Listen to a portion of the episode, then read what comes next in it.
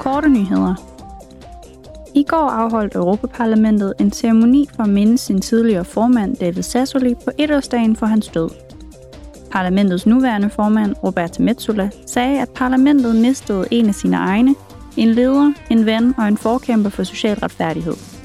Hun tilføjede, at hans værdier om demokrati, hans tro på en retfærdig verden og hans vilje til at beskytte de mest sårbare stadig vækker genklang hos os i dag.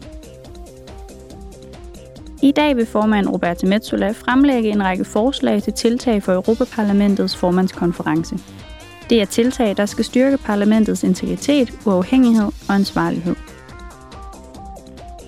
I dag vil medlemmerne af parlamentets udvalg om borgernes rettigheder og retlige og indre anlægner mødes med Spaniens justitsminister for at drøfte en række spørgsmål vedrørende EU's værdier i landet.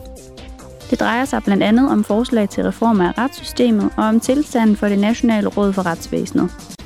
Andre emner, der vil blive drøftet, er Spaniens nye lov om demokratisk hukommelse, nylige ændringer af straffeloven, samt kommissionens seneste rapport om retsstatssituationen i Spanien.